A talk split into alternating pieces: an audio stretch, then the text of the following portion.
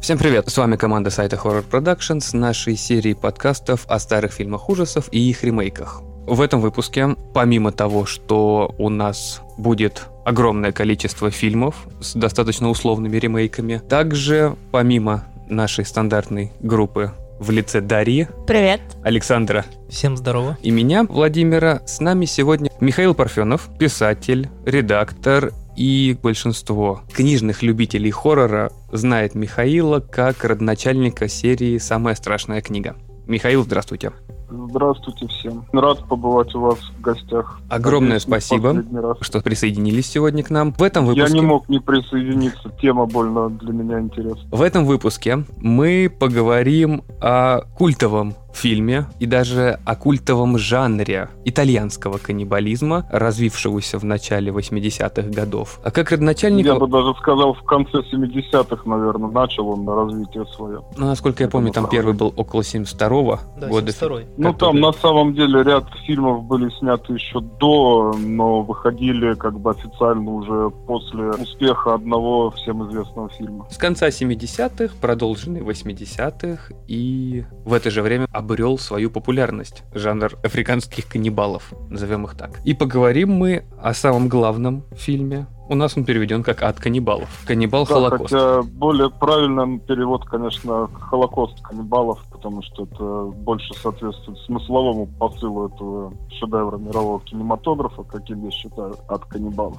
Фильм сам по себе получается в меньшей степени о каннибализме, как и все фильмы в этих подборках, которые были сняты итальянцами. Тема каннибалов и племен, которые живут не по устоям, которые мы привыкли называть цивилизованными, она показана таким образом, что каннибализм — это не главное. Ведь э, люди, которые считают себя цивилизованными и которые как бы несут всю эту цивилизацию в мир, что с ними происходит, когда у них все отнимают? когда они просто попадают в другой мир, и, по сути, они заходят на чужую территорию и мешают им жить так, как они привыкли. Потому что эти племена считают себя цивилизованными, а тут пришли какие-то белые люди свои законы настраивать. Ага, сейчас. В разных фильмах используются разные какие-то приемы и сюжеты. Где-то поднимается вот именно социальный подтекст, а где-то это просто приключения, где цивилизованные люди сталкиваются с аборигенами и испытывают какие-то трудности трудности на пути? Я бы даже сказал, что большая часть фильмов этого направления на эту тему, снятых зарубежной кинокритике, да, называются Cannibal Exploitation, то есть это эксплуатация этой темы. И большинство фильмов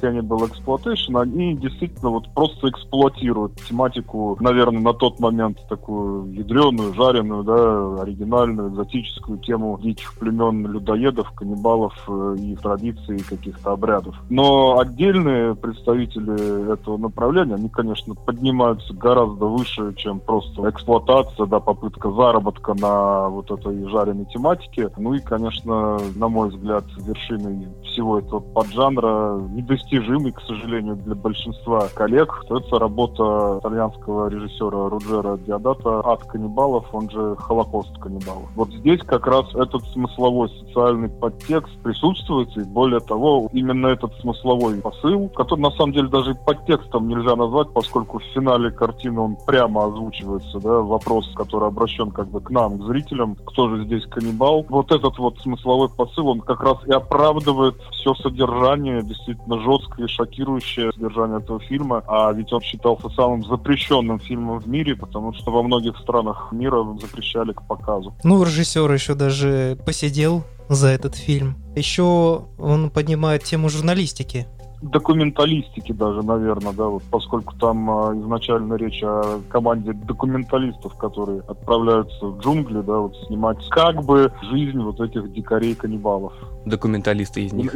Так себе. Да, наверное, этот э, фильм, он ставит такой вопрос вот некой ответственности моральной художника, ну, в данном случае художника-документалиста, в том числе перед своей аудиторией, поскольку вот эти ребята, молодые, модные режиссеры-документалисты, они создают не документалисты, документальное на самом деле кино, они ради каких-то вот шокирующих кадров якобы реальной жизни, они создают фейки, по сути. То есть то, что сейчас называли бы fake news, делали герои вот этого фильма, который, кстати, если уж сравнивать времена, когда тот фильм снимался Ад каннибалов и наше время, то, конечно, Ад каннибалов очень сильно опередил свое время, предвосхитив многое, что было в дальнейшем в кино привнесено, и стало популярным, и в том числе и какие-то вот социальные явления, такие как вот э, создание неких, выражаясь языком постмодернизма, да, симулякров, да, то есть таких вот фейковых реальностей.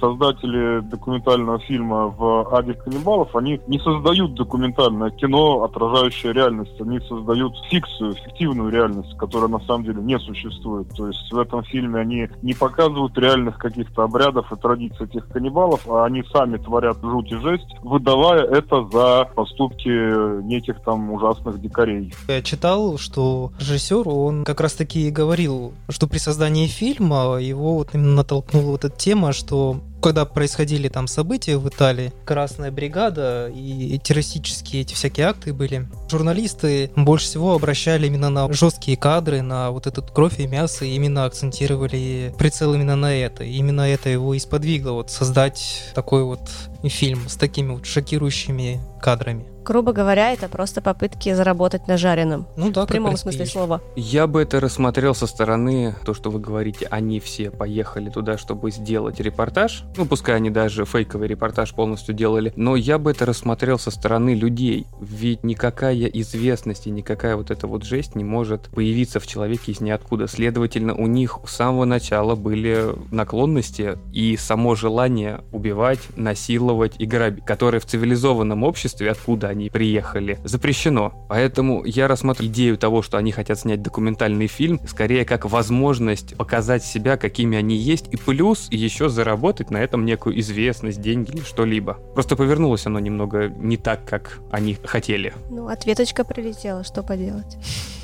Можно вспомнить, что в фильме ведь немного, но все-таки сказано о предыдущих работах этих молодых людей, да, и там, в общем, они то же самое делали, когда снимали какую-то свою предыдущую известную знаменитую документалку про, кажется, там какая-то гражданская война, где-то в каких-то отдаленных, там, может быть, африканских странах, они снимали там расстрелы и вот это вот все, ну, и мы можем предположить, что там тоже не все соответствовало реальности, а просто ребята снимали вот то самое жареное, что их потом прославило, пинка волшебного дало их карьерам и так далее, и так далее. Но я согласен, что, конечно, это в том числе кино о том, что человек, в том числе так называемый цивилизованный человек представляет в себе в своем внутри. Ну, это же, в общем-то, одна из э, таких общих тем в целом, да, для жанра ужасов, потому что не обязательно связанных с каннибализмом, с людоедством, потому что много э, фильмов известных затрагивают, в общем, такую же тему о том, что внутри человека живет некий зверь, и зверь даже не в смысле, да, вот животное, а в смысле религиозном, то есть внутри человека истинное зло, которое неизвестно именно диким животным, и в том числе и вот этим диким племенам неизвестно, да, которые недалеко от животных ушли. Но зато наш так называемый цивилизованный человек внутри себя содержит такое зло, которое, если вырывается наружу, то это страшнее любого людоедства, каннибализма и любых проявлений жестокости, которые можно встретить именно в мире животных или в мире диких племен. Ну, можно вспомнить такие фильмы, как, я имею в виду такие фильмы, которые затрагивают вот эту же тему, как, э, например, «У холмов есть глаза», и же с ними, когда цивилизованные обычные люди люди, сталкиваясь с какими-то там мутантами, злодеями, людоедами, ублюдками, они сами очень быстро скатываются на вот этот уровень просто для того, чтобы выжить в итоге. Ну, конечно, в Аде каннибалов там именно такой вот обвинительный уклон содержится, но в то же время я бы еще отметил, что там есть замечательный персонаж, вот этот вот профессор по фамилии Монро, насколько я помню, он-то как раз не теряет своей цивилизованности, не опускается, даже хотя он действительно погружается в мир племен этих каннибалов, но он остается цивилизованным образованным человеком, и он находит общий язык с ними. И именно он выступает такой альтернативой, некой моральной альтернативой, в первую очередь, для вот этих вот молодых и нахальных документалистов,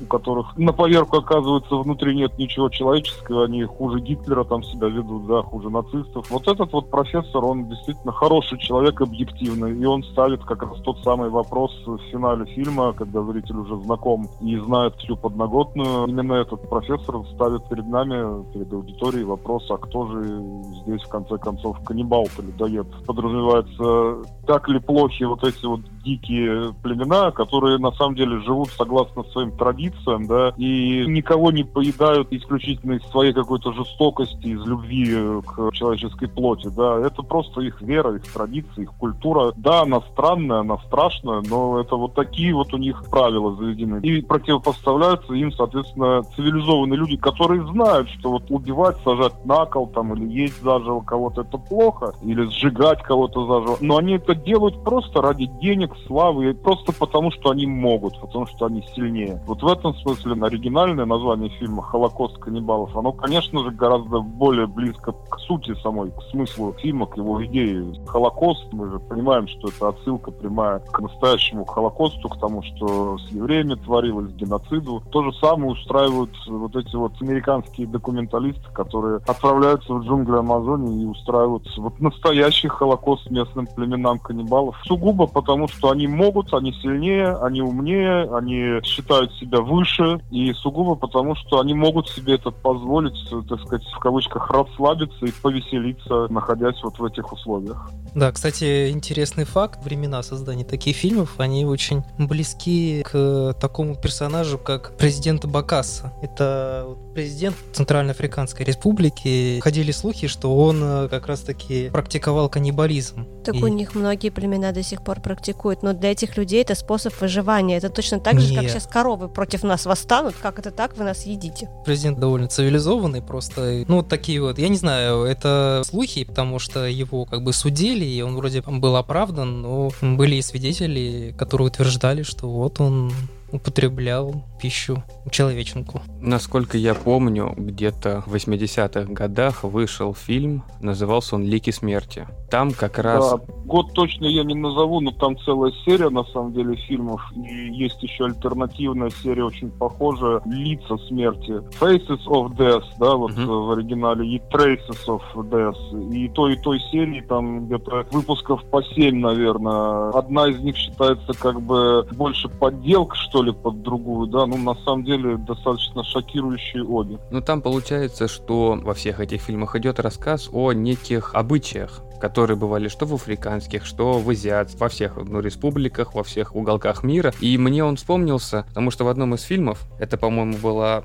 гора бога каннибалов 78 года, когда герою его голову заковали в колодку и снесли верхушку черепа. Это каннибалы, каннибал Ферокс. А, снесли верхушку черепа и поедали его мозг. До начала нулевых годов это только не людское, а у обезьян. С ними вот так же. Так э, в этом как раз-таки в «Воде каннибалов» и был вот этот вот эпизод, где обезьянку-то убили. Даже не одну, а две убили. Просто одну неудачно убили, а вторую как бы она удачно, и она попала в кадр. Ну, до сих пор в некоторых странах это деликатес, и обезьян специально выращивают для этого. Да. И вот как раз для ада каннибалов в 2021 году вышла достаточно интересная документалка, которая называется «В поисках ада каннибалов». Дешевенькая и по факту, как мне показалось, это просто парень, которому очень понравился этот фильм в свое время, который нашел его где-то на ВХС, смотрел запрещенку, ему оно просто понравилось, и вот исполнившись 40 с небольшим ему лет, он решил поехать по этим местам и снять некую документалку, даже не разобраться о фильме, а скорее попытаться донести до зрителей саму идею того, что вот в 80-м году это был прорыв,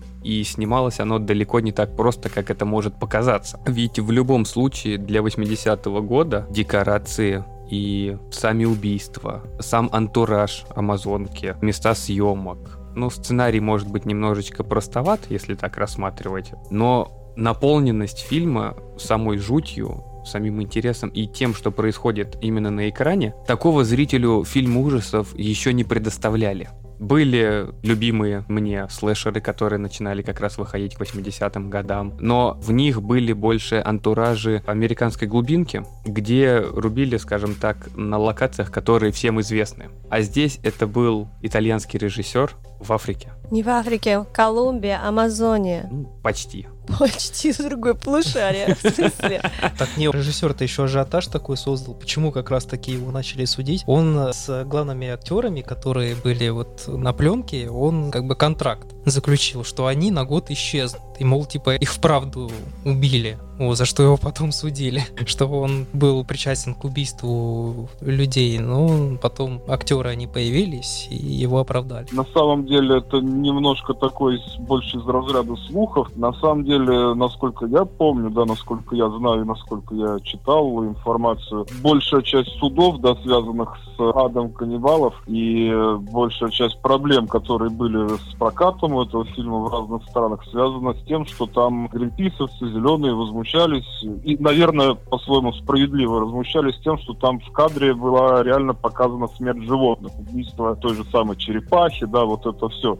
Из-за этого даже режиссеру поступали угрозы, да, личные расправы, и, соответственно, большая часть всех проблем ада каннибалов с прокатом и с его скандальностью, она связана именно с этим. Хотя, ну вот правильно Дарья заметила, что там не было убийства тех же животных ради убийства как такового, да, они снимали это и показали, вставили в свой фильм, но на самом деле там же у них много снималось э, настоящих, ну не хочу сказать дикарей, там жителей тех мест, да, эти люди, они просто просили им оставить тела убитых животных, потому что для них это было лакомство, они просто кушали это. В любом случае эти животные были бы убиты, потому что племенам надо что-то кушать было, а не все племена все-таки едят круглосуточно человеченку, да. Ну вот режиссер, так сказать, совместил там. Он, наверное, мог бы снять и не демонстрируя убийство именно животных, э, но поскольку представители племен сами просили, что вы уж снимайте там, а нам дайте покушать, то он решил совместить, так сказать, приятное для вот этих дикарей, да, с полезным для своего фильма. Вот насчет того, что актеры долгое время нигде не появлялись и выдавали себя за то, что они как бы погибли реально, да. ну, опять-таки, это вот возвращает нас к тому, с чего я начал, о том, что этот фильм, он очень сильно предвосхитил, опередил свое время, предвосхитил то, что было потом уже спустя десятилетия внедрено, и в том числе и вот в формате такого пиара, да, ведь по сути от каннибалов, я, кстати, здесь поспорил бы еще с, с утверждением, что там простенький сценарий, там сценарий на самом деле с художественной точки зрения очень даже интересно выстроен, там фильм внутри фильма нам показывают, там а, вот этот элемент found footage, найденной пленки, да, псевдодокументалистика, вот все это смешано и смешано здорово на самом деле, и даже вот такая не очень, вероятно, хорошая, объективная, если рассматривать актерская игра, вот этих вот ребят, которые играли этих молодых документалистов, они переигрывают там, честно говоря, на мой взгляд. Но это здорово смотрится именно в формате вот этого фильма, поскольку они играют таких вот показушно наигранных документалистов, самовлюбленных, эгоистичных, и вот это вот переигрывание этих актеров, оно вполне смотрится, естественно, именно в рамках сюжета и сценария этого фильма. Ну и тот же самый номер вот с выдаванием художественного фильма там, да, и событий из него за события реальные, якобы гибель настоящих там актеров, людей. Ведь то же самое проделали уже в конце 90-х создатели и пиарщики фильма «Ведьма из Блэр». Там точно так же, даже в большем еще масштабе проходила рекламная кампания, появлялись объявления о том, что пропали вот какие-то люди, которые отправились в леса, что действительно найдены какие-то там пленки, и вот этот фильм «Ведьма из Блэр», его многие воспринимали. Я в том числе, когда первый раз его смотрел, он мне попался на VHS еще, и там сзади на кассете, я помню, на коробке было написано, что это не художественный фильм, а что это реальный там монтаж из пленок, которые найдены были, вот пропавшая команда студентов, которые снимали фильм, и из-за этого было смотреть гораздо страшнее, чем если бы я смотрел, зная, что это ну, просто выдумка, фикция. Так что вот этот прием, который Диодата использовал, еще в конце, да, вот уже 70-х, в начале 80-х, он спустя годы, уже в конце 90-х, был заново изобретен, да, и использован в таком известном и хитовом фильме, как, собственно, «Ведьма из Блэр». Ну и мы понимаем, что во многом предвосхитил и популярность всего этого направления, в том числе паранормальных явлений всевозможных, которые стали еще большими хитами. Вот всего этого, на мой взгляд, ни паранормальных явлений, ни «Ведьма из Блэр», ни вот этого всего поджанра фан-футаж просто не было бы, если бы в свое время Диодата не снял вот этот свой фильм про людоедов, выстроив сценарий таким образом, что в нем нашлось место и псевдодокументалистики, и вот этим вот найденным пленкам фаунд-футаж тематики. Все это, в общем, делает фильм Диодата еще большим шедевром, на мой взгляд. У меня вот еще небольшая кампания по рекламе этого фильма, которая является таким черным пиаром. Мне почему-то всегда такие вещи напоминают радиопостановку «Войны миров», которая вызвала огромный ажиотаж в Америке, когда ее проигрывали по радио. И по поводу найденных пленок, тут я соглашусь, но это именно фильм в фильме получается. Некий, да, некий ну вопрос... а фильм в фильме это круто, потому что это, знаете, прием, который восходит еще к Шекспиру, да, когда у него в Гамлете персонажи пьесы Гамлет, ну, собственно, сам Гамлет, да, вот его отчим, убийца его отца и так далее, они сами там ближе к финалу смотрят театральное выступление. То есть зритель, который приходил посмотреть спектакль Гамлет, он наблюдал за тем, как герои этого спектакля сами смотрят, в свою очередь, какой-то спектакль. То есть это круто, на самом деле, с художественной точки зрения. И опять же, found footage, найденные пленки, да, это одно, а псевдодокументалистика — это немножко другое. Псевдодокументалистика — это художественный фильм, который выдает себя за документальный фильм. А found footage — это некий фейк в том плане, что где-то, когда-то там нашли какие-то пленки, которые кто-то там снял, кто уже погиб, которого съели там каннибалы или разорвали на части там привидения, какие-нибудь там снежные люди. И вот теперь мы смотрим эти пленки. И здесь мы, получается, один поджанр внутрь другого поджанра помещен, да, Руджера Диодата был. Причем это было сделано тогда, когда ни такого поджанра, ни другого поджанра еще вообще не существовало, по большому счету. Вот в этом плане фильм настолько опередил свое время. Вот сейчас, если бы он вышел, я думаю, все бы офигели, сказали бы, что это мета-хоррор, как сейчас любят говорить. А он это снял еще там в 80-м, 79-м году. Очуметь, на самом деле, насколько фильм опередил свое время, да, и насколько прорывным он был. И, к сожалению, да, наверное, он был оценен по достоинству не в те годы, а несколько позднее, когда его действительно стали любить критики. И вот э, я прекрасно помню, как, ну, не так уже и недавно, да, ну, скажем так, не так давно, где-то там в 2000 может быть, в начале 2010-х, Диодата приезжал к нам в Россию, и в одном из кинотеатров, закрытых киноклубов, там устраивают специальные показы его фильмов с обсуждением. Туда приходили именно вот современные, умные, там, начитанные кинокритики, любители кино, киноманы с большим стажем, которые вот пользовались возможностью посмотреть культовые фильмы и пообщаться вживую с режиссером. То есть с годами, только с годами фильм Диодата смогли оценить по достоинству, к сожалению. Хотя уже в свое время, безусловно, он дал вот большого пинка самому этому направлению каннибальскому, благодаря чему там появилось еще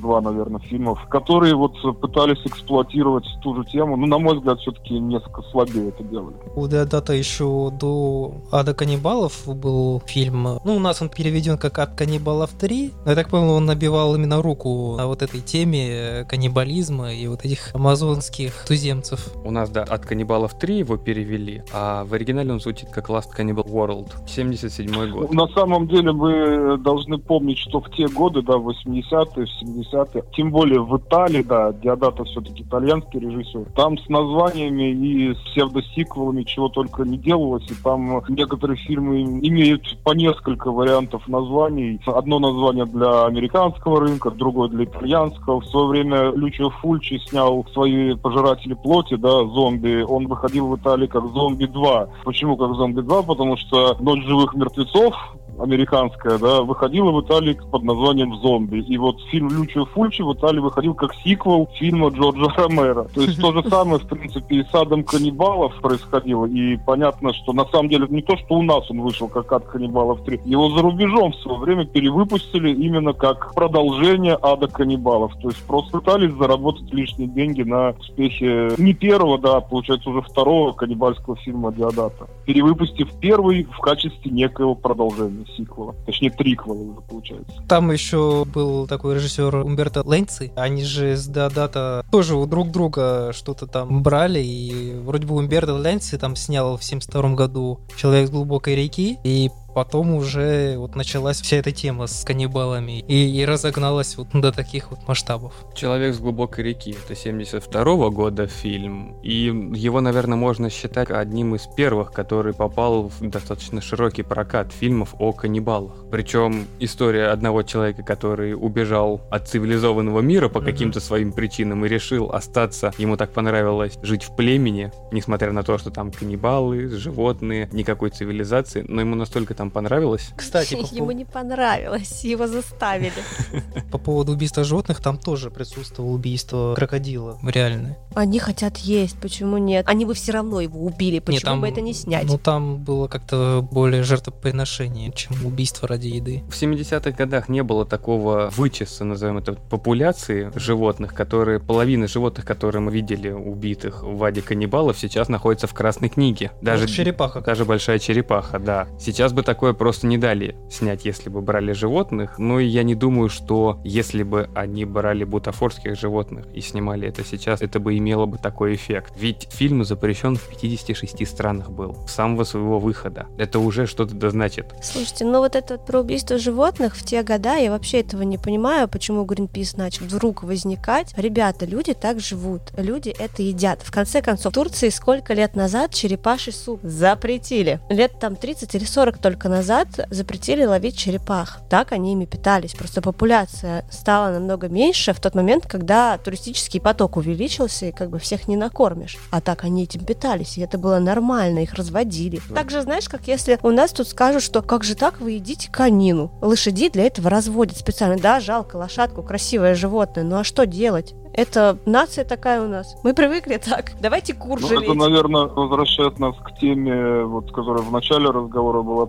поднята о том, что из себя человек представляет, да, цивилизованный, нецивилизованный. Наверное, ничего плохого в том, чтобы животное одно поедало другое животное, ну просто потому, что это часть природы, да, их э, жизненного цикла. Нет. Точно так же нет, наверное, ничего плохого, когда человек, чтобы, так сказать, поддержать себе жизнь, тоже убивает, поедает животных. Там, наверное, кто-то осуждает убийство животных в целях, допустим, развлечения, заработка какого-то, пиара. И это действительно, наверное, ужасно. Ну, точно так же, как в тех же самых целях ужасно было бы убивать людей, там, да, или детей, или женщин, или стариков. Это тоже ужасно. Но в то же время я согласен здесь абсолютно со словами Дарьи о том, что когда Диодатов снимал свой фильм, там, когда другие снимали, ну, что-то подобное, они все-таки, да, не снимали убийство животных, но животные эти же шли потом в пищу тем людям, которые вот в этих местах обитают. И на самом деле это поднимает вообще весь разговор на такую сложную вершину, там сложный вопрос ставит. Вспоминать можно там, как Тарковский сжигал корову заживо ради красивого кадра, и вроде бы это все ради искусства, а с другой стороны корову-то жалко, блин, это действительно жестоко и ужасно, на мой взгляд, сжигать заживо живое существо просто для того, чтобы снять какой-то эффектный кадр. Там, Вот это ужасно. Ну, то, что убивали черепашек там, да, и в фильме Диодата, ну, учитывая, что это так или иначе общепринятая практика в тех местах для местных племен, ну, наверное, это не так страшно, чтобы его действительно судить или тем более угрожать его жизни, здоровью, а ведь доходило до такого, что чуть ли уже не вынужден был опасаться режиссер, что какой-нибудь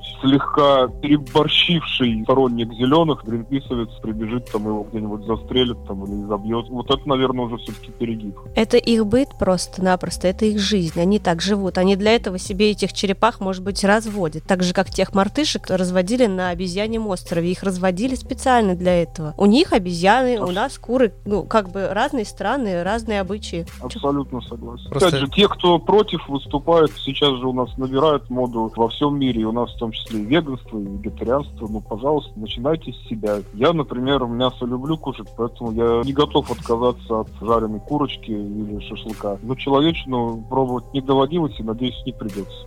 Тематика по поводу «начинайте с себя», ну не совсем веганство, очень хорошо показана у Элай Рота в условном ремейке «Ада каннибалов», назовем его так, который «Зеленый ад» 2013 года. Ведь сама идея молодых студентиков, которые решили спасти зеленые леса, племена животных или еще кого-то на другом конце земли, собирается в группу из 10 человек и летит туда для того, чтобы злые государства, хозяева земли или кто угодно, кто там срубал все эти леса, ну потому что им так хотелось, им требовалось древесины, им требовалось место, что угодно. А вот эти студентики хотят их защитить всех. Приковали себя к деревьям, к машинам, снимали это все, чтобы показать, насколько все неправильно делается. Но вот показатель то, что было 10 человек, которые просто показывали на весь мир, что они против, что они решают, ну это не дать бой, скорее воспротивиться тому, что в одном суверенном государстве происходит. И то, что они снимают, и то, что посол ООН после этого звонит президенту условно и говорит, что ай-яй-яй, что же вы там делаете, главный герой хорошо говорит, что мы не убрали эту возможность, они все равно продолжат, мы просто отсрочили все на день-два максимум. Ну вот как раз таки поднимает еще вопрос организации зеленых, да, которые на самом деле просто оружие в руках корпорации конкурентной борьбы одной корпорации с другой. То есть почему они это сделали, чтобы не дать одной корпорации разграблять ресурсы этих туземцев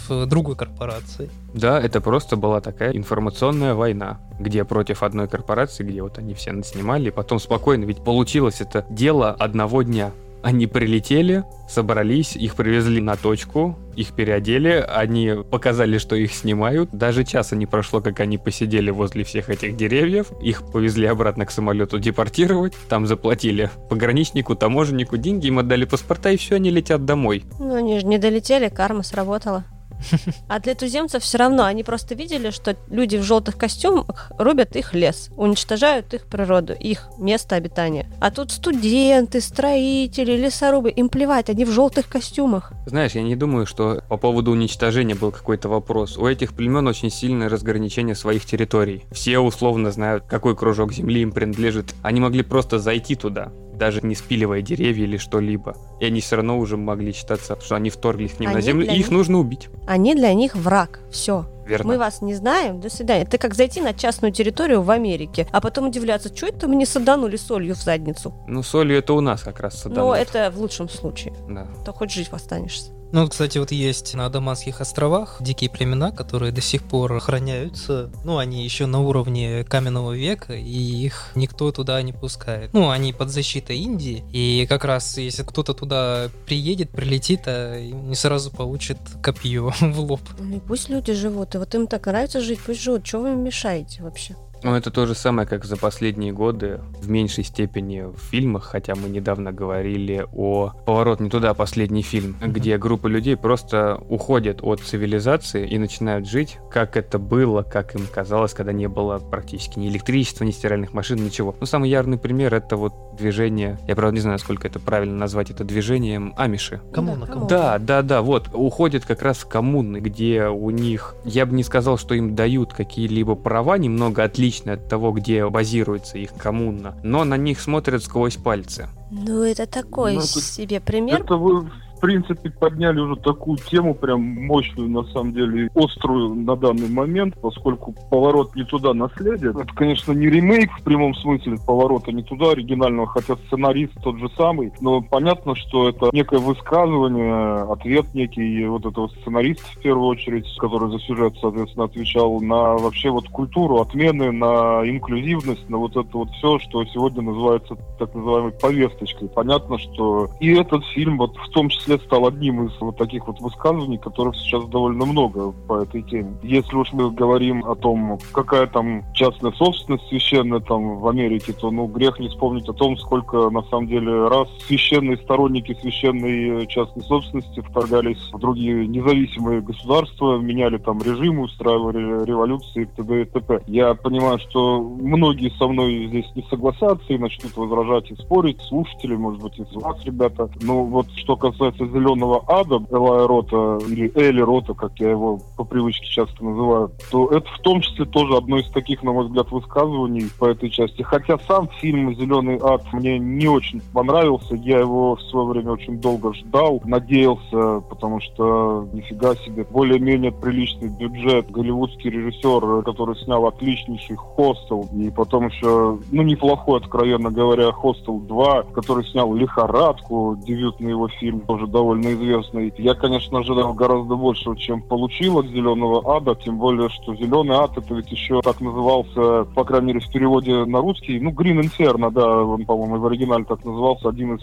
фильмов итальянских, только, по-моему, уже он не был каннибальским, там больше что-то на тему зомби, кажется. Это То- той же приключенческий поры, вот 70-е, 80-е годы. То есть тут Мгм. Отсылок ожидалось тонна и к Диодатто, и к Ленце, и к Фульчи, и к другим легендарным режиссерам итальянского вот этого эксплуатационного кино. А в итоге получилось, на мой взгляд, все-таки достаточно слабо. Именно с художественной точки зрения я ожидал лютой жести, накала не менее, чем в «Хостеле» это было. А Рот там зачастую все самое жесткое обращал в какой-то степ. Мне это, на мой взгляд, снизило градус вот этого хоррора, шок-хоррора, который был у него силен в «Хостеле», хотя «Хостел» тоже фильм с юмором, но юмор там был в начальной какой-то части, а вот потом начиналась полная лютая жесть. К сожалению, в «Зеленом аде», ну это, может быть, мои проблемы, мои ожидания, но я вот ожидал чего-то уровня «Хостела», а получил что-то слабее не только «Хостела», но и слабее, на мой взгляд, того же «Ада каннибалов» и других фильмов, которые были сняты за десятки лет до этого. У Рота, как мне показалось, главная проблема была в том, что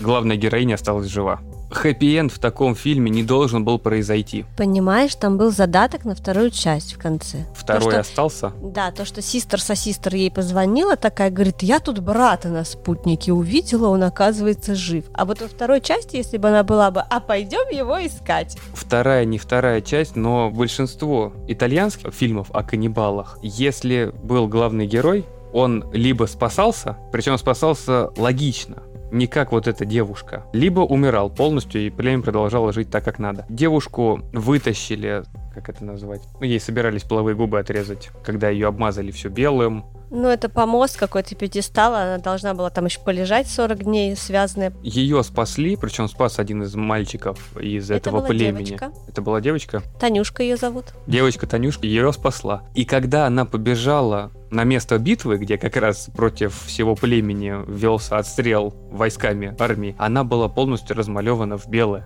Там не спрашивают и не всматриваются, там сначала стреляют, а потом задают вопросы. Но, видишь, она, видимо, руки вовремя успела поднять и крикнуть «Я американка!» Не, она начала Коном. крутить телефоном, да. Но все равно стрельнул в телефон, потом в нее. Но, видишь, видимо, на подкорке я тут снимаю. а у них уже у стрим. всех работает, да? Ну, у нас у всех это работает. По сути, даже вот первый ад каннибалов, это, прости меня, это первые блогеры.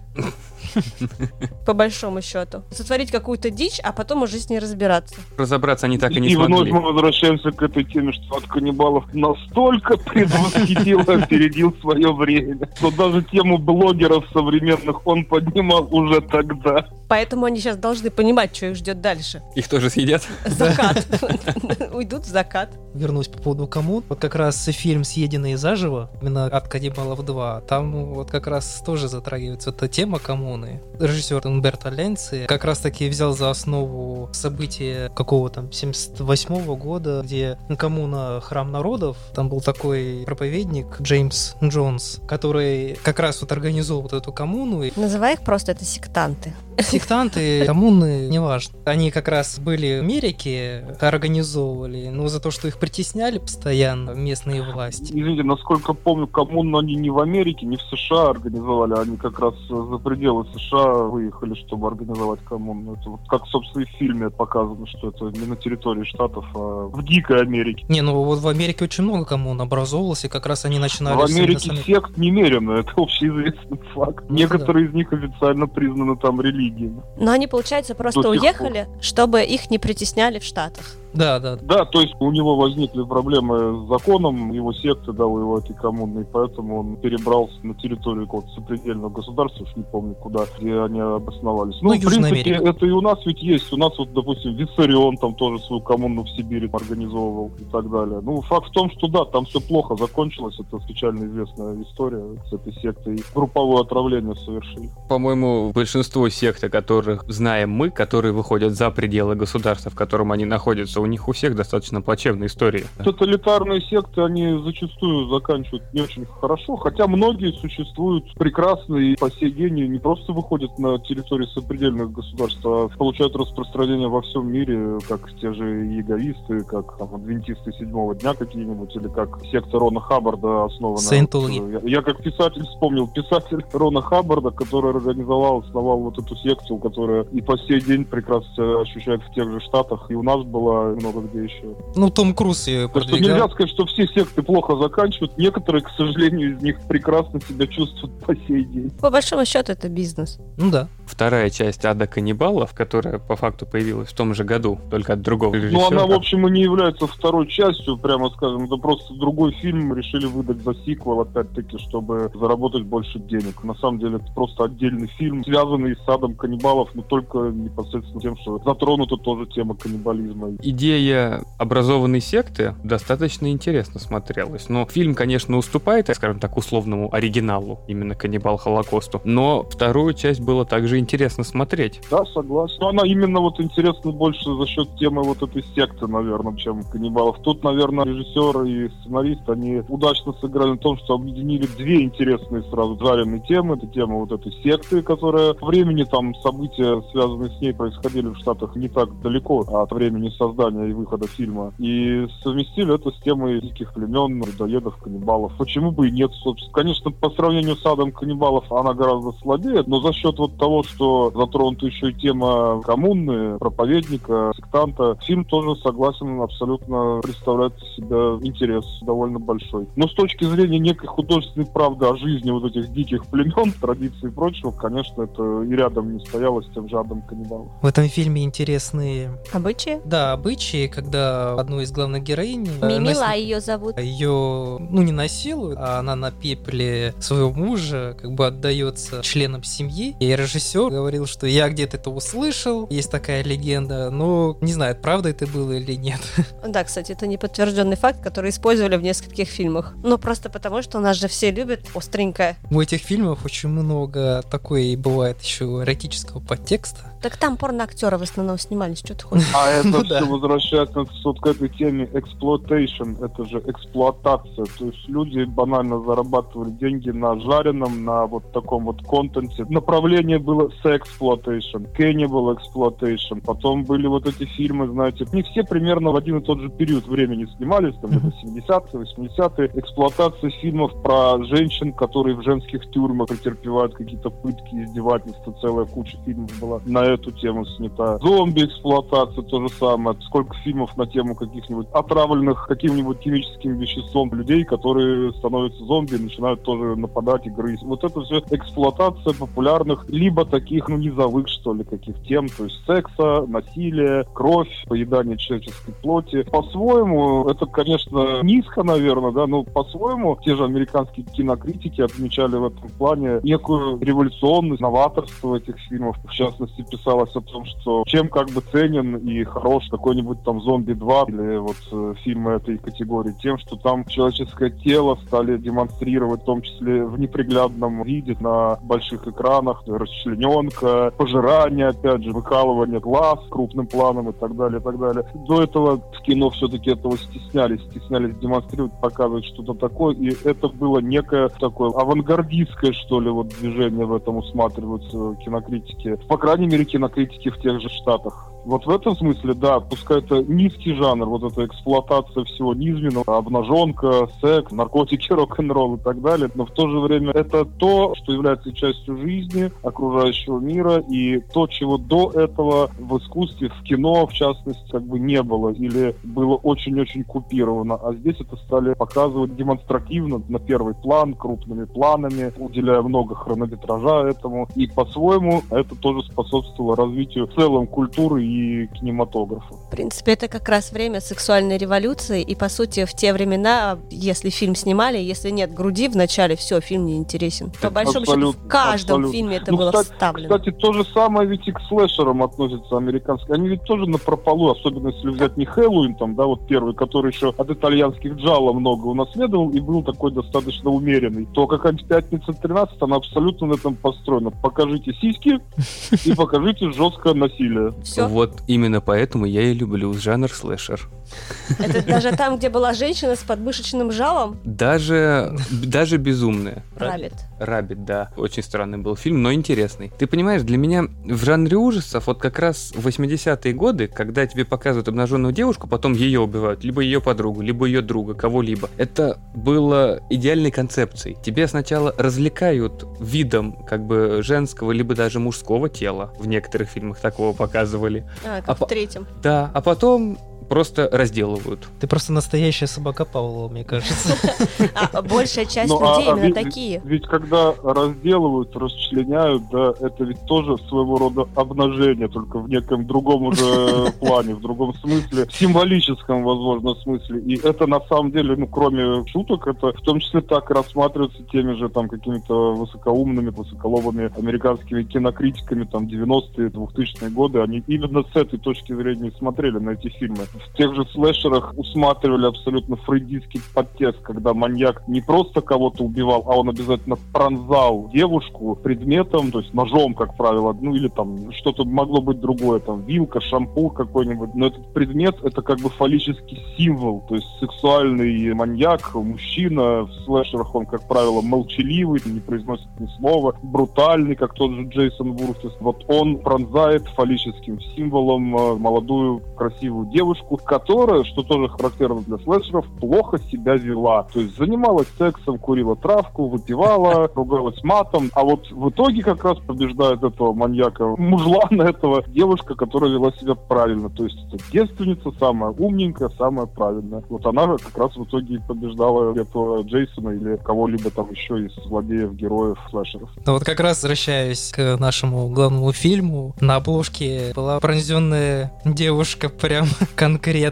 таким вот копьем. Ну, это один из самых, по-моему, мощных эпизодов Ада Каннибала. Он силен в художественном плане, когда показывают, значит, вот эту съемку, да, то есть смотрим мы вместе с вот этим профессором Монро пленки, которые сняли вот эти ребята-документалисты, мы видим труп этой девушки, женщины из племени каннибалов, который на кол насажен, мы видим кадр, там мельком попадает вот как бы режиссер этого фильма, документалист, да, режиссер, который смотрит и улыбается, глядя на это, а ему говорят, ты что улыбаешься, мы что снимаем сейчас, он такой раз и быстро сделал серьезное лицо такое скорбное, типа, о, какие эти жестокие каннибалы, посмотрите, какие у них ужасные обычаи. Хотя мы же понимаем, что эту женщину они, во-первых, изнасиловали перед этим коллективно, а потом заживо посадили ее на кол. Вот эти вот уроды, так называемые цивилизованные, модные документалисты, товарищи там из Америки. Очень сильная сцена, на мой взгляд. И, конечно, да, вот на обложке VHS-кассеты или сейчас каких-нибудь дисков, Blu-ray, DVD, это до сих пор все равно смотрится мощно. Отличный вариант рекламного такого привлечения внимания к фильму поместить вот такую сцену на обложку, я считаю. Также у всех этих фильмов по поводу обложек. Вообще классика всех слэшеров, классика ужастика, вот 80-80-е годы, мне нравится тем, что обложки там нарисованы. Ну да. Притом там нарисованы девушки с хорошими формами. О,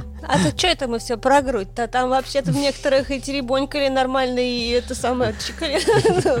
Ну, не на обложках же. Цивилизованно. Э, Ну, прям рубали. Но это полная Ну, в том же кастрация. ради каннибалов там с мужским половым членом Да. тоже совершали ужасно. Я вообще не понимаю, зачем? У вас как бы такой же. Чё вы там не видели? Чё вы там дергаете-то? Ну, просто мне непонятно, вот это был прикол. Это когда... В третьем, когда ему взяли и чикнули. Ну, я думаю, там, скорее всего, разница в размерах просто, наверное. Обида, обида. Ой, смотри, какой маленький, потом мы- мы- смешно.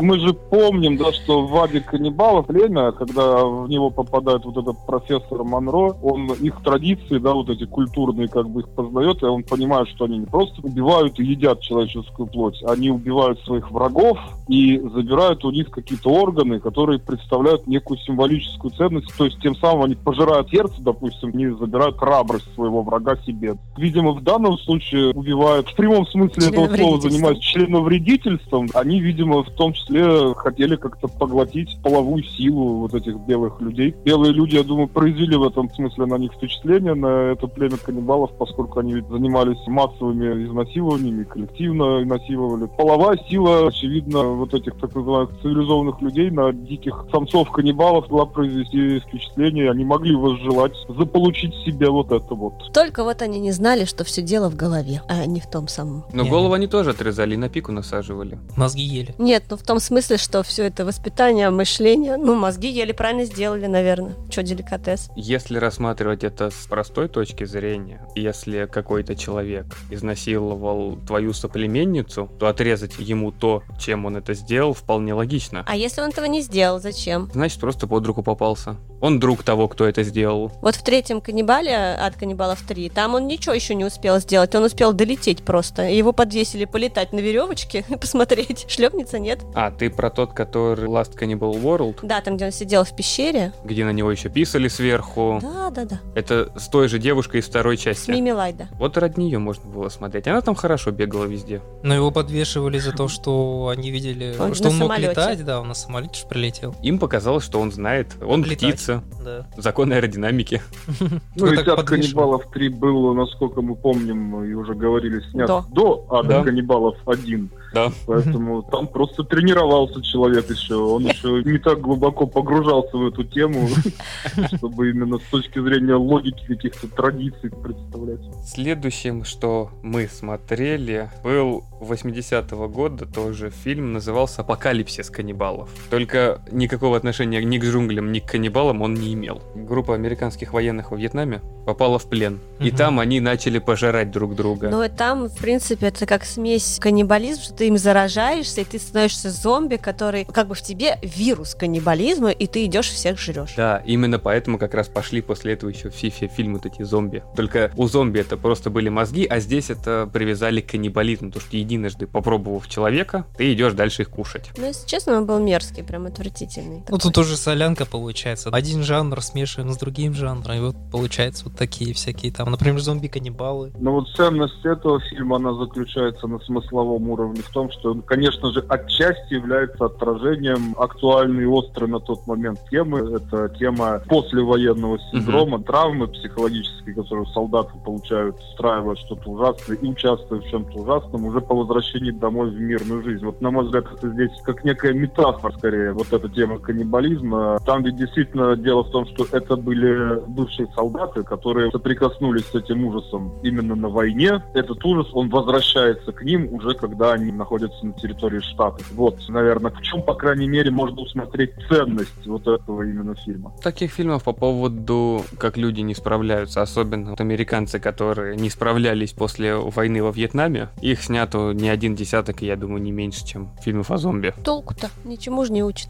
Фильмы, как правило, на самом деле ничему, наверное, и не должны учить. Они скорее отражают реакцию какую-то художников, кинематографистов в частности, на то, что они видят в реальной жизни. Это даже не обязательно осознанно делается, да, потому что мы понимаем, что какие-нибудь товарищи типа Умберто Ленц, они просто брали жареную тему. Многие говорят там про этот военный синдром, а давайте снимем фильм про этот военный синдром. Заодно каннибалов туда сунем и все это замутим а зомби. Вот они так это использовали, но в то же время это является неким отражением реакции людей и общества на то, что имело место действительно. То есть для американцев, ну, очевидно, Вьетнам был большой трагедией. Точно так же, как для них, для многих было большой трагедией все чудовищные преступления, которые совершила, допустим, секта Мэнсона или вот трагедия, значит, сект Джонса, да. И в этом плане точно так же реакции некой художников, кинематографистов, пускай, может быть, невеликих, а рядовых каких-то, являются в том числе и фильмы, о которых мы сегодня говорим. Мне вот, кстати, из этого фильма «Апокалипсис э, каннибалов», если я не путаю, по-моему, это в нем была вот эта штука, воздушная духовая трубка, от которой плевались иголкой с ядом. Вот это мне больше всего запомнилось. Когда в городе бегал и убивал. Это во втором. а это Да-да-да. нет, это в съеденные заживо было. Да, во втором, ну, значит, я по- перепутал. Нормально, потому что мы смотрели много фильмов, и они все очень сильно похожи. Достаточно тяжело ориентироваться, какой чем отличается. Мне вот больше всего понравились, кстати, два фильма, которые «Человек с глубокой реки» и вот похожий, когда девушка к ним попадает и влюбляется в этого. Это который был Амазония. Кэтрин Майлз Стори. Короче, которой... мучачеса себе находит. Да, у которой также есть еще итальянское название, которое Шаве Бьянша, Вайленца ин Амазония. Может быть, Бьянче? Может быть, Бьянча. Бьянче. Наверное, это на итальянском. Ну, как бы да. Возможно. Тоже, кстати, очень интересный фильм. Это была реконструкция суда над девушкой, которая рассказывала историю, как она побывала, назовем это тоже условно, в аду каннибалов. В племени. В Они племени. не каннибалы были на самом деле. Она М. просто попала в племя. Они отрубили головы ее родителям, а убили-то не они, убила тетка ее. Поэтому тут неизвестно, кто какое большее зло. Двоякий смысл. Фильм 85 года. Скорее всего, сделан как раз на успехе Ада Да. каннибалов. История тоже хорошая. Реконструкция суда, где она рассказывает, причем рассказывает вполне эмоционально, как человек, который несколько лет прожил уже в этом племени, и для нее уже становится чуждым обычная жизнь, цивилизованная. В фильме ей как раз исполнилось 18 лет, и она приехала к родителям, закончив, или 16, закончив школу, она приехала к родителям. И вот в первую прогулку по реке злые дяди с тетей убивают ее родителей, потому что им захотелось получить эти 60 акров земли себе в собственность. А племя туземцев, каннибалов, как их угодно Они называй, не каннибалы тут. они спасли ее и забрали к себе. Ну, там ее и продали, и понасиловали, и что с ней только не делали. Но в любом случае, единственная у нее проблема, которая мне не понравилась, и это даже не в актрисе, это скорее в сценарном плане. В фильме показывалось, что она уже больше, чем полгода, скорее даже год, живет в этом племени. Воин главный племени, который ее выкупил, который ее спас тогда, который привел ее, не дал изнасиловать ее. Он искренне любит ее, он даже ради нее язык изучает, пытается ей что-то сделать, а она на протяжении всего этого времени орет ему, что я тебя ненавижу, не разговаривай со мной и подобное. Она год находится в племени. Она обязана этому человеку своей жизнью. При Но этом он она забрал убить- жизни ее родителей.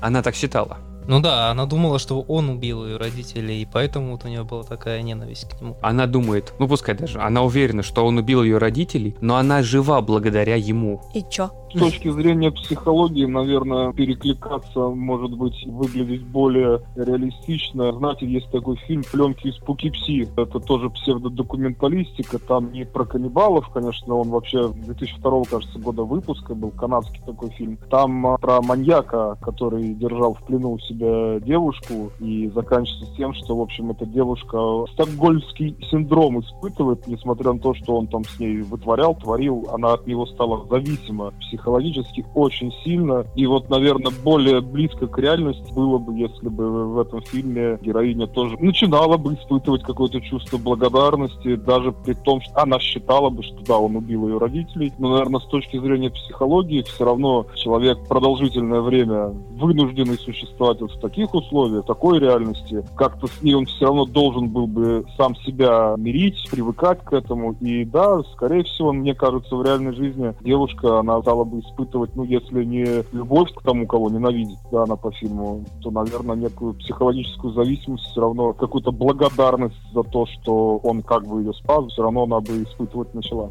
Ну, в конце все-таки она же с ним переспала, но проблема в том, что она не осталась в племени, она ушла в цивилизацию обратно. Вообще, да, если ей 18-20 лет, условно, у нее все равно еще не сформировавшись. Ну, подвижный, не подвижный 30, не псих. 40 ей. Она бы осталась там жить. Она бы даже не поехала бы убивать Нет, тетю с дядей. нет, нет. Но она же уехала как раз почему? По законам этого племени, так как девушка совершила акт убийства, а она приехала и убила, зарезала свою дядю с тетей, как раз из-за чего ее судили. По законам этого племени она должна была быть изгнана. Мгм. Ведь почему она не плывет к своим любимым?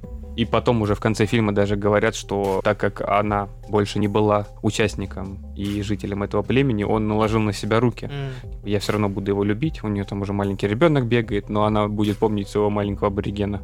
Женщина не может быть воином. Должна самоликвидироваться. Она самоликвидировалась. А он мог бы и не самоубиваться. А Ну, вообще в фильмах ужасов женщина-то как раз зачастую становится таким воином. Тут сразу вспоминается Сигурни Уивер, старший капрал Рипли из «Чужого», который единственный остается в живых и может победить этого инопланетного монстра, она который вообще, тоже, в принципе, людоед, потому что кушает человеченку. она вообще терминатор, она везде выживает. Ну да, или Сара Коннор, кстати, вот из «Терминатора», который тоже вот как воин именно. Ну, если не брать там последние ужасные фильмы про Терминатора, а вот классические первую и вторую части, то Сара Коннор во второй части это как раз вот образец такой женщины-воина. Конечно, Терминатор это, наверное, не очень фильмы ужасов, по крайней мере, вторая часть точно не ужасы. Но, тем не менее, тема эмансипации некой, да, вот феминизма такого здорового, того, что женщина тоже человек, она тоже способна, вот она для хоррора в принципе-то достаточно распространена и естественно. Понятие... На те же слэшеры взять, там всегда побеждает в конце в классических слэшерах девушка.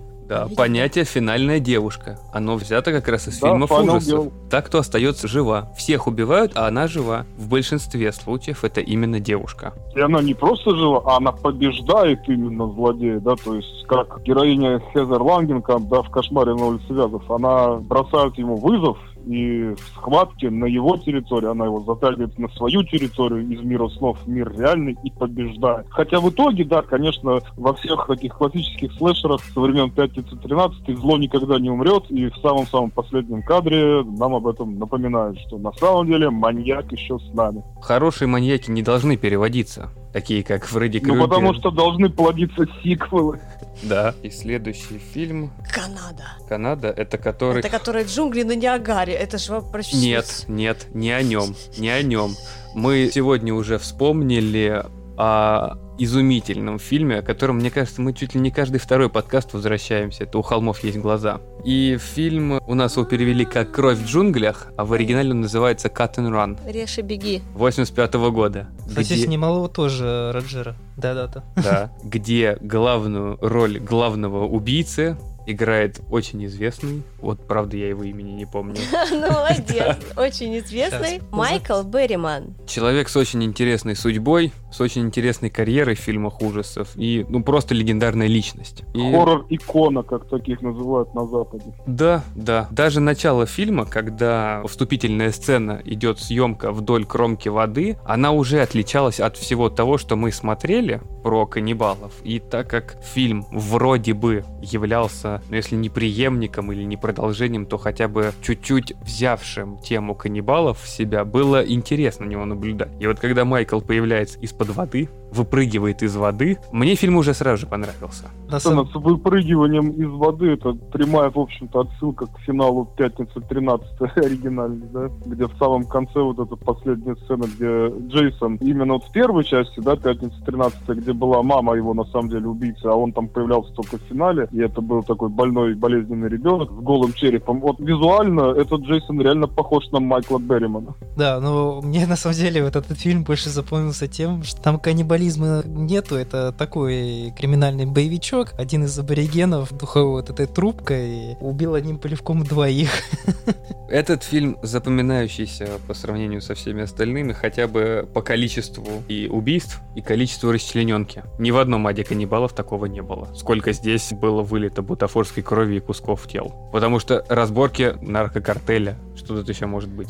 Большие пушки, много стрельбы и много расчлененки. Кстати, здесь они проблему эту подняли как раз с наркотиками. Первые фильмы же спонсировал или не спонсировал, но, по крайней мере, позволял снимать на своей территории и давал какие-то деньги на съемки. Он никто что не позволял. Там просто, когда снимался от каннибалов, была же гражданская война да, в Колумбии. но он позволял, он давал им охрану. Майк Цаликис, который там местный авторитет был, который всех держал в ежовых рукавицах. Ему также принадлежал остров, на котором снимали все обезьянки. И по факту он был неким, наверное, жители той деревни могли назвать его святым для себя, потому что при нем появились больницы, появилась школа для детей. Он придал жизни, как бы создал амазонский туризм вот в этой деревне. Благодаря ему это все было. Ну да, только практически вся группа сидела на кокаине. Это другой вопрос. Хоть он и отрицал все обвинения в свой адрес, его все-таки судили по поводу перевоза наркотиков, и 20 лет он отсидел. Ну, еще не за контрабанду животных. И это тоже. Там очень много на нем Там было. очень много на нем. Он начинал как раз с того, что контрабандой животных занимался, но это были начало 70-х, это еще до всех итальянцев, которые приезжали фильмы снимать. Мужик просто зарабатывал тем, что умеет. Ну, наркотики, наверное, зря он в них ввязался, мог бы просто животными заниматься, потому что купив себе вот этот остров, на котором разводил обезьян, которых продавал фармкомпаниям, на этом он тоже имел немалые деньги. Он же говорил, что когда начали вводить законы по контролю вот за животными, он начал ввязываться вот в эти все картельные дела. И поэтому странно, что в «Режь и беги» прям показывают, что действительно это было так вот.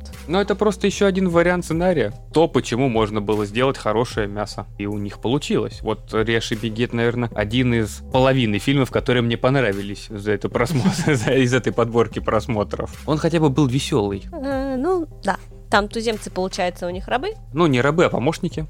Кому ты рассказываешь?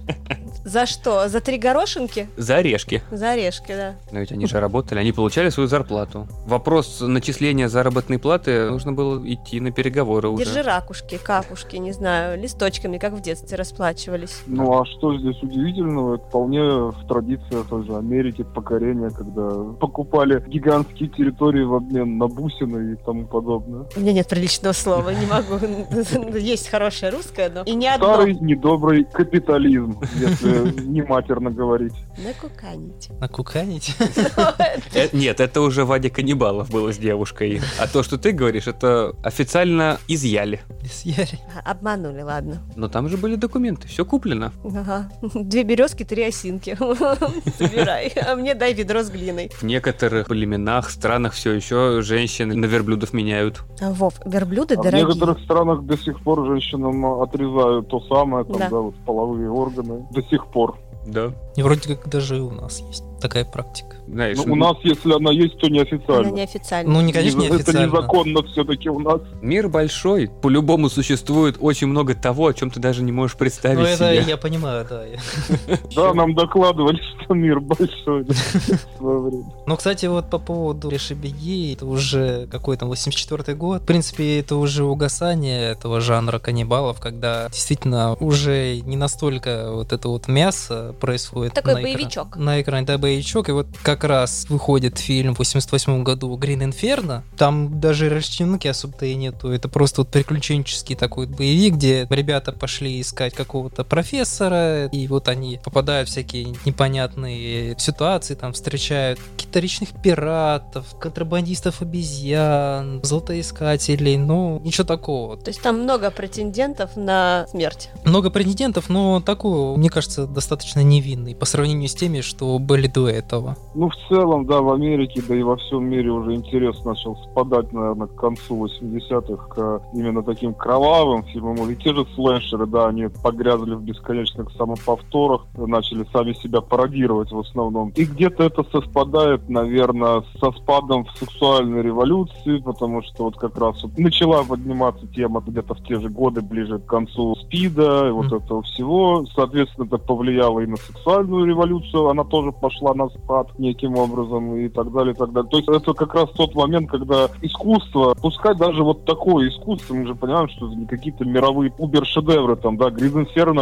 это не сияние Кубрика, объективно говоря, при всей любви к этому жанру, к B-movies, э, к exploitation у, но объективно это не мировой шедевр, в отличие от Ада Каннибала, который, на мой взгляд, мировой шедевр. Ну, вот это вот, да, искусство отражает реальную жизнь. В данном случае спад интереса к сексуальной революции, к вот этому всему, повлек за собой спад в том числе интереса к grindhouse у, к exploitation кино, к sexploitation, к cannibal exploitation и к зомби в том числе. Тут согласен, потому что следующий, еще один фильм, который имеет смысл включить в нашу сегодняшнюю подборку, это фильм 2004 года, который назывался «Каннибал Холокост The Beginning». Также у него есть название «Мондо Каннибале». Это надо было назвать закатом Холокоста каннибалов, потому что этот Фильм полностью плагиат легендарного ада каннибалов. и наполовину снят на зеленом экране. Даша очень хорошо заметила. Я полфильма как-то смотрел. Я в очках смотрела, и я думаю, что это у меня ребит и глаза болят. А потом понимаю, полосочка такая. А там половина на зеленом экране, и вообще лес не тот, где пальмы, Да, где тропический лес. Весь фильм там ни одной пальмы нету. Реально они снимали на границе США с Канадой его. Ниагарские водопады, что ли? Да, Ну, там должны были быть хотя бы индейцы. Но так как они их всех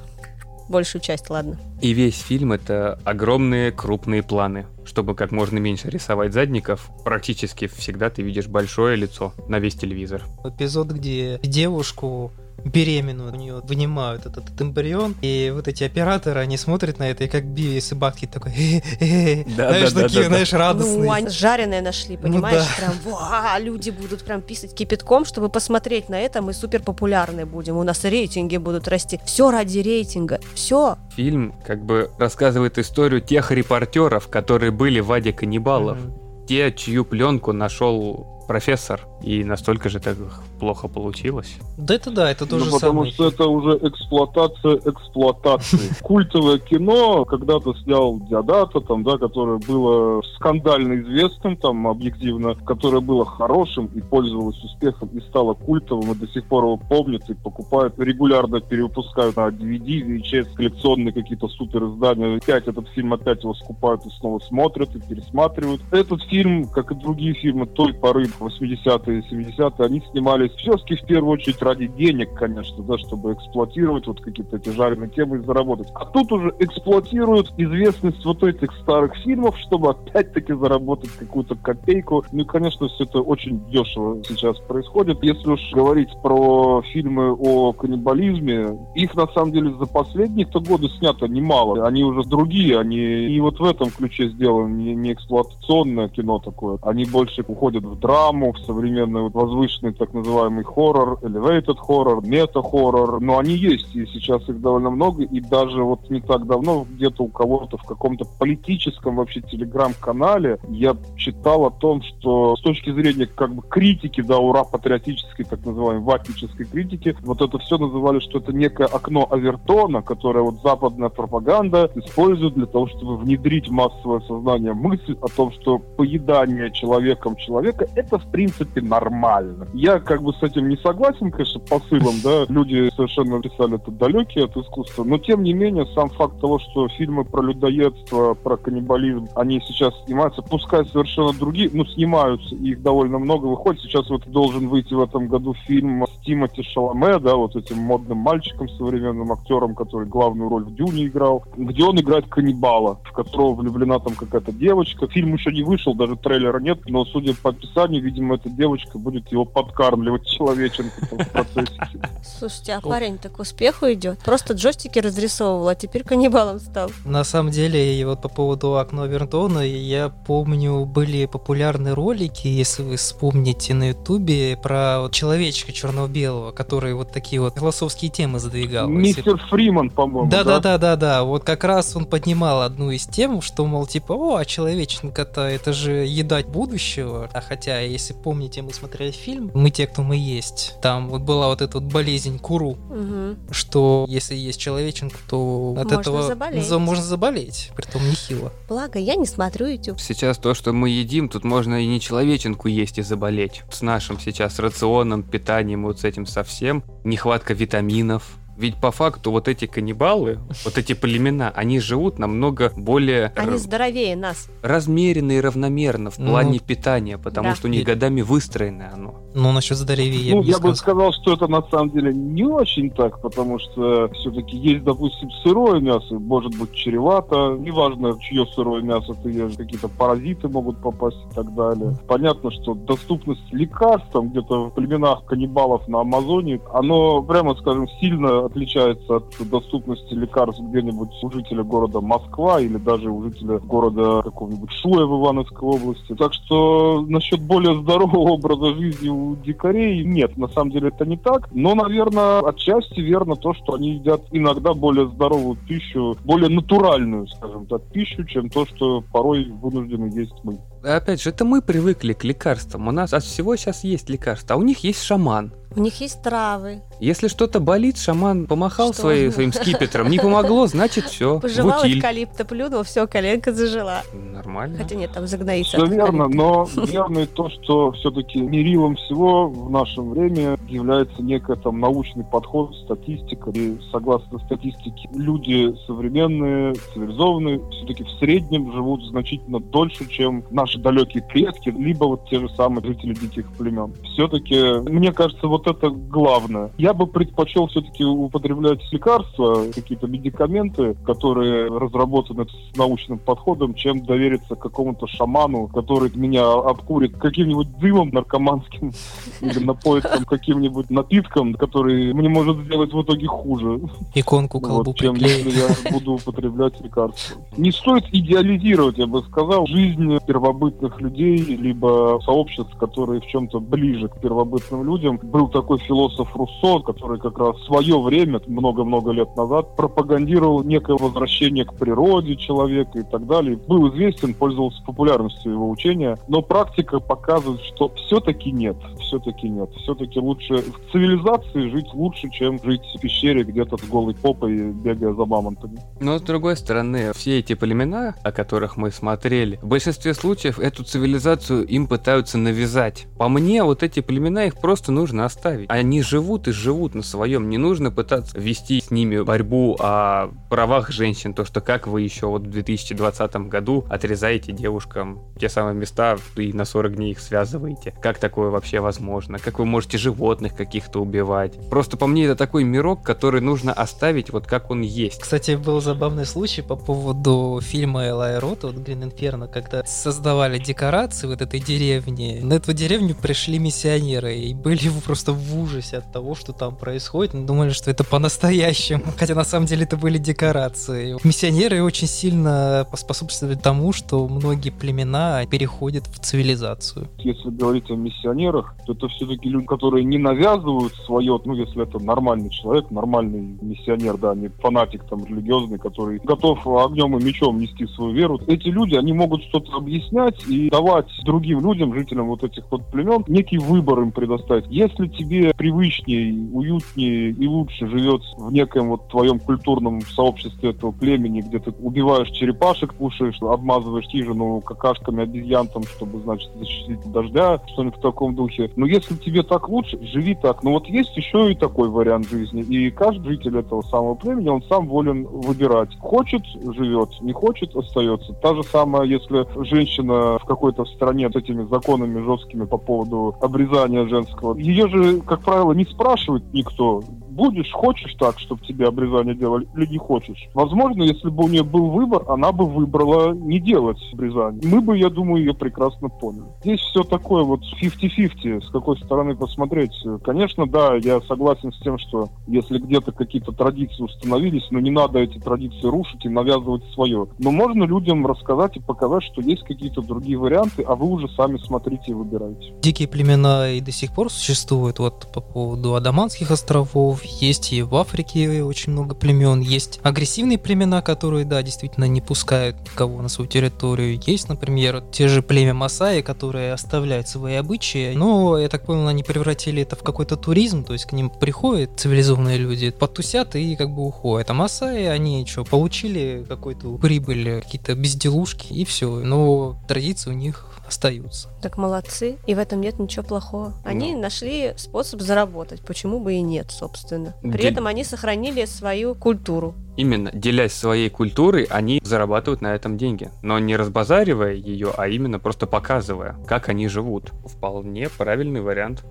Со своей стороны я скажу, что «От каннибалов» — это действительно легендарный фильм. И даже те три части, которые у нас переведены как «От каннибалов», я искренне советую посмотреть всем. Потому что для меня это было открытием. Я много слышал об этом фильме, но я его так ни разу до этого момента и не смотрел. И я очень рад, что мы в этот раз говорим именно об этой серии фильмов. Я бы еще добавил, что все-таки прежде чем браться смотреть «Ад каннибалов» либо какой-то из других фильмов этого направления, желательно для начала подготовиться морально и посмотреть какие-то жестокие достаточно фильмы ужасов, но не настолько жестокие, как вот в частности первый оригинальный «Ад каннибалов». Я в свое время, прежде чем браться за «Ад каннибалов», я успел посмотреть все-таки «Техасскую резню бензопилой» и оригинал, и ремейк жестокий, очень кровавый, и «Поворот не туда» тот же самый. А до этого я смотрел, допустим, «Крик». Я знаю, что вы делали прошлым летом. Вот если бы я после «Крика» взялся бы смотреть «От каннибалов»,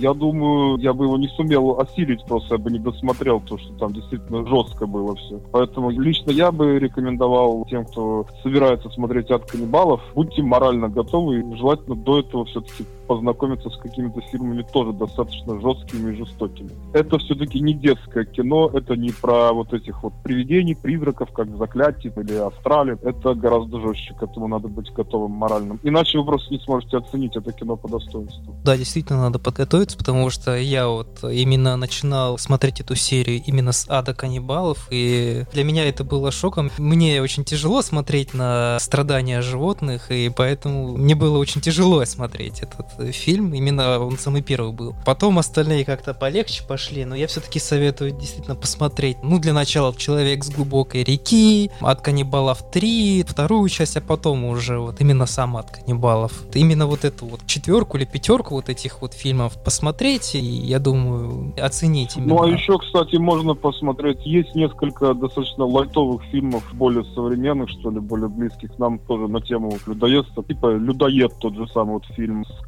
Карлайлом актером. Он и про каннибалов, но гораздо менее жестокий. С этой темой тоже можно познакомиться. Начав с чего-то такого, более лайтового, а уже потом, дойдя до такого вот апогея всего этого, мафиоза, как от каннибалов, где, да, тяжело смотреть, даже если ты уже достаточно подготовленный зритель все-таки. Я, наверное, очень жестокая, но он мне не показался прям таким жестким. Насмотрятся всяких да фильмов нет, после разделывания нутри, там, курицы свежезарезанные, как бы вообще не страшно.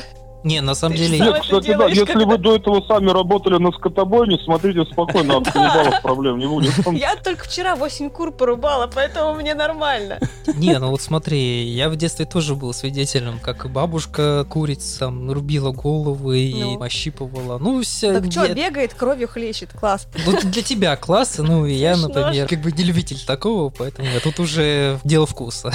Понимаешь, не все такие ранимые души, как ты. Слушайте, вы это едите по потом. Я люблю мясо. Вот да. внутреннюю Слушай, вы вот ели, не... а я орала на кухне, когда у меня сердце ее в кулаке, понимаешь, а ее туша висит просто на локте. Вот не надо говорить, вы это едите, когда идет речь о фильме от каннибалов. Простите, пожалуйста. Просто для вас стресс-фильм, а для меня стресс был тогда, я его уже пережила, уже ничего не страшно. Но ты готовишь. Кстати, говорят, что человечина по вкус похожа на свинью и курицу. Мне почему-то вспомнилось году где-то в 2004 или в 2002. Но я помню, я тогда еще в школе учился, была какая-то резонансная статья, во всех газетах ее писали, то, что в Ашане продавали человечину под видом какого-то мяса. Я не помню такого. Я помню, что в шведской мебельной компании продавали конинку вместо свининки. И это прям для нас, для всех было таким шоком, таким шоком, хотя как бы ее все и так едят. А я старый человек, я помню времена, когда пользовалась популярностью газета под названием Speed Info. Ой, мы, ее недавно нашли.